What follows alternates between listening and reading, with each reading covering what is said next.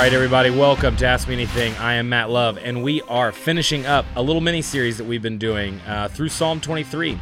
Pastor JD was recently teaching through this chapter and was able to answer some really good questions in the midst of his sermons. And we thought sharing a few of those in this podcast would be really encouraging and helpful to you guys. Uh, I hope the first two have been really good. If you haven't got a chance to check those out, you should hop back and, and listen to those. And this last question is what if God is using your pain to bring you closer to Him? And I know that can be really hard to think about, but but what is God doing in pain and suffering? And could God be using that to bring you closer to Him? So I hope this uh, question and getting in this answer that Pastor JD offers in this sermon is helpful and encouraging to you. So let's jump right in with this last podcast talking about Psalm 23. Here is the question that Naaman's story ought to make you ask. What if God was trying to send you a message in your pain? I'm not saying that this is true for everybody that's in pain right now, but it is a question that some of us should at least ask. You see, up until this moment, Naaman, up until the moment that Naaman discovered this spot on him, he had felt on top of the world. The story says he was on the king's arm, which means he was the king's right hand man says he was highly regarded, which meant he was a, a celebrity. Everybody in Syria loved him. People were always asking to take selfies. He was a national hero. He trending on Twitter, whatever. All that was taken away in a moment by one small spot. One small spot brought the mighty Naaman crashing to the ground. One small spot showed him how fragile everything else was.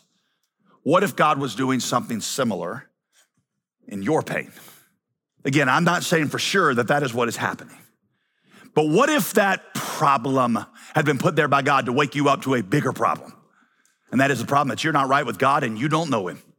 I know a lot of athletes that point to a debilitating injury as the thing that finally woke them up to the really important things in life. I once met a professional athlete a few years ago who, who had just signed a multi million dollar contract to play in the pros. But then he got into an accident doing something dumb that totally destroyed his future career. This guy did not know God. His career was his God. He told me with tears in his eyes, I lay there on the ground, my legs broken, saying to myself, I can't believe I threw away my entire career for a few foolish seconds of fun. And I said to him, I said, respectfully, man, I think God may have been doing something way bigger in your life. I think he might have been trying to say to you, you're throwing away your entire eternity for a few seconds of glory in an athletic arena. Make a long story short, God ended up using this tragedy, as he does with many people, to bring this man to Christ. So, what if God in your pain had something for you beyond, something even better than the cure that you seek? And what if this thing that God had for you was so valuable that after you found God, like Naaman, you find yourself failing even to mention the healing? So great is the treasure you now have in God. So again, I ask, has God revealed a spot in your life that tells you that you're not as together as you as you thought. Maybe that spot is a, is a wrinkle in your marriage. I said with powerful men and women sometimes who can speak and command things at work and their power is amazing, but their marriage is falling apart and they don't know anything they can do about it. Maybe it's a problem with your kids and you feel helpless. That's maybe where I see this the most. You're worried about your kids or maybe, maybe your kids are wandering. Maybe you got no more relationship with them and you keep asking, how did we get here? Maybe it's a habit that you can't break this morning. Alcoholism has somehow snuck up on you. And you're like, I don't know how, I don't even know how to start talking about this. Pornography, a bad temper. Maybe it's a personal failure that you, you're humiliated by. Maybe it's just a dull, aching unhappiness that you just can't get rid of. Maybe it's this inability to figure things out. You feel paralyzed, unsure of what way you're supposed to go. A health scare. In a sense, all of us have that same spot. It's our mortality. We are all going to die. Your body has an expiration date on it. It's like we're all walking around with a stick of dynamite in our hand with no idea how long the fuse is. It could be a week, could be 70 years, but at some point you will die. Even with all of our advances in modern medicine, the death rate is holding steady at 100%. See, these spots can all wake you up to a bigger problem. That is where you stand with God, the God who created all of us. You see, leprosy throughout the Bible symbolizes sin. Like leprosy, sin deadens. Like leprosy, it grows in you and corrupts you over time. Because of it, you slowly begin to lose feeling in parts of your life. Parts of you die. Your innocence dies, your joy dies, your optimism, your compassion for others. In many ways, you become grotesque spiritually. Scripture says the penalty, the wages, the result of sin is death. Our souls have a spot of sin on them that is, the, that is corroding us from the inside out. And sometimes these lesser spots, the problems in our lives can wake us up to the ultimate spot that we should be worried about. Haven't told this story in a while, I think, but before I became pastor here, I worked on a landscaping crew, okay? So when you got me as pastor, you got somebody highly qualified, right? The, this foreman on our crew was a was this giant of a man. Now, I, I never knew his real name. I only called him Ivan because he looked just like Ivan Drago from Rocky Four. He was tall, about six eight. He was blonde. He was mean. He cussed all the time. One day, as we pulled up to a job, he was started cussing and he let out. I don't know what was in, what kind of mood he was in that day, but he just let out a string of cuss words. I mean, it was kind of like a work of art. I was like, I don't. That was impressive. Um, but it included several phrases that just blasphemed God's name. And I, yo, I don't know what got into me. Actually, I do know. I got filled up with the Holy Spirit. And I said, Ivan, you need to watch your mouth because one day you're going to stand before God and you're going to give an account for all that you have said. And trust me, man, when you stand there, you don't want to have all that blasphemy of God's name on your account. And then y'all, the Holy Spirit totally left me. Just me looking at the 6A guy. So I, I turned and walked off stage. I heard these big footsteps coming up behind me. He, he got right in front of me and, and he said, Do you, uh, in fact, I remember it was one of the oddest moments. Never would have anticipated this. I look up at him and he's got this look in his eye. He looks mad, but he's also, there's something. He said, Do you really think? He, wait, back in first thing he said was, Say that again. So this time I said it a lot less eloquent and bold. and his face softened. And he said, You, you really think God is going to judge me for how I live? And I said, well, yes. And we started to talk. And, and the more I found out there was these things going on, um, he had just been, he told me the week before, his wife and him, he'd gone to the doctor because he discovered a, a, skin cancer spot. And the doctor had said, look, well, it's kind of 50-50. We might be able to cure this, but this might be the beginning of the end for you. And he said, my wife and I were, ter- we're terrified. He goes, oh, that's all we can think about.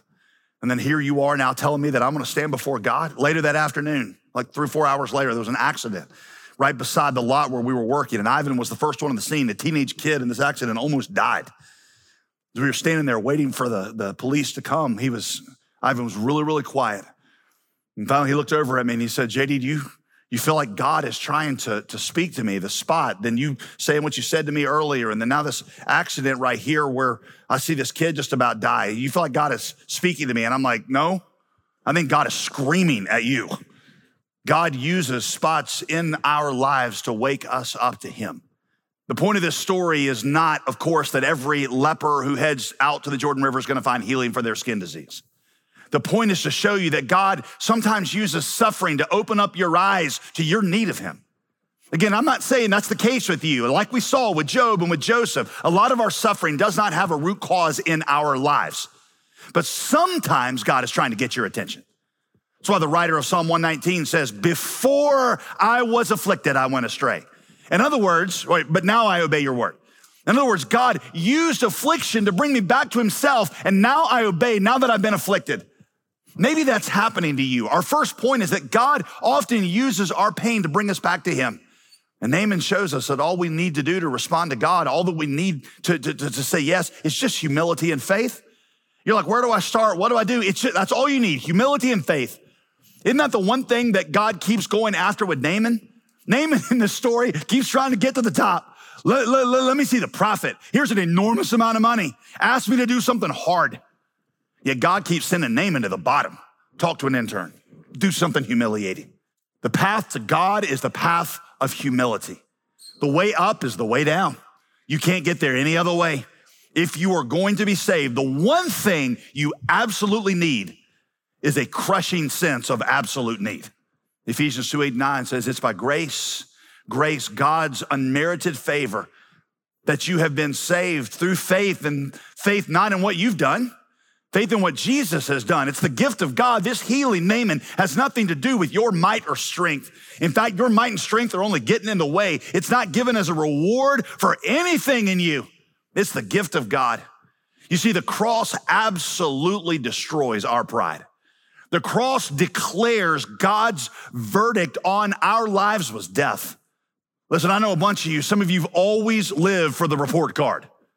You always want the A, you always want the high pass, the graduated with honors, the magna cum laude, the pat on the back on the report card of life, the only report card that actually matters. All of us got a failing grade. And to receive healing from Jesus, you got to admit that. You got to embrace it. You got to glory in it. So I ask again, do you have the humility to come to Jesus? Think about how much humility it took for Naaman to cross that border into Israel, a place he regarded as inferior to Syria, to admit that the healing that he sought could not be found among his own mighty Syrians, but among the despised Jews. I say that because maybe that's where some of you are. You never ever thought you would be in a place like this one right here this morning. Uh, with people like these, a bunch of born again Christians. And for some of you, we're in the same category as knuckle dragon Neanderthals. Do you have the humility and courage to question your convictions and to consider these things with an open mind? Y'all, God can save anybody. It just takes humility and faith. Faith means just believing what God says and taking a chance on it, like Naaman did.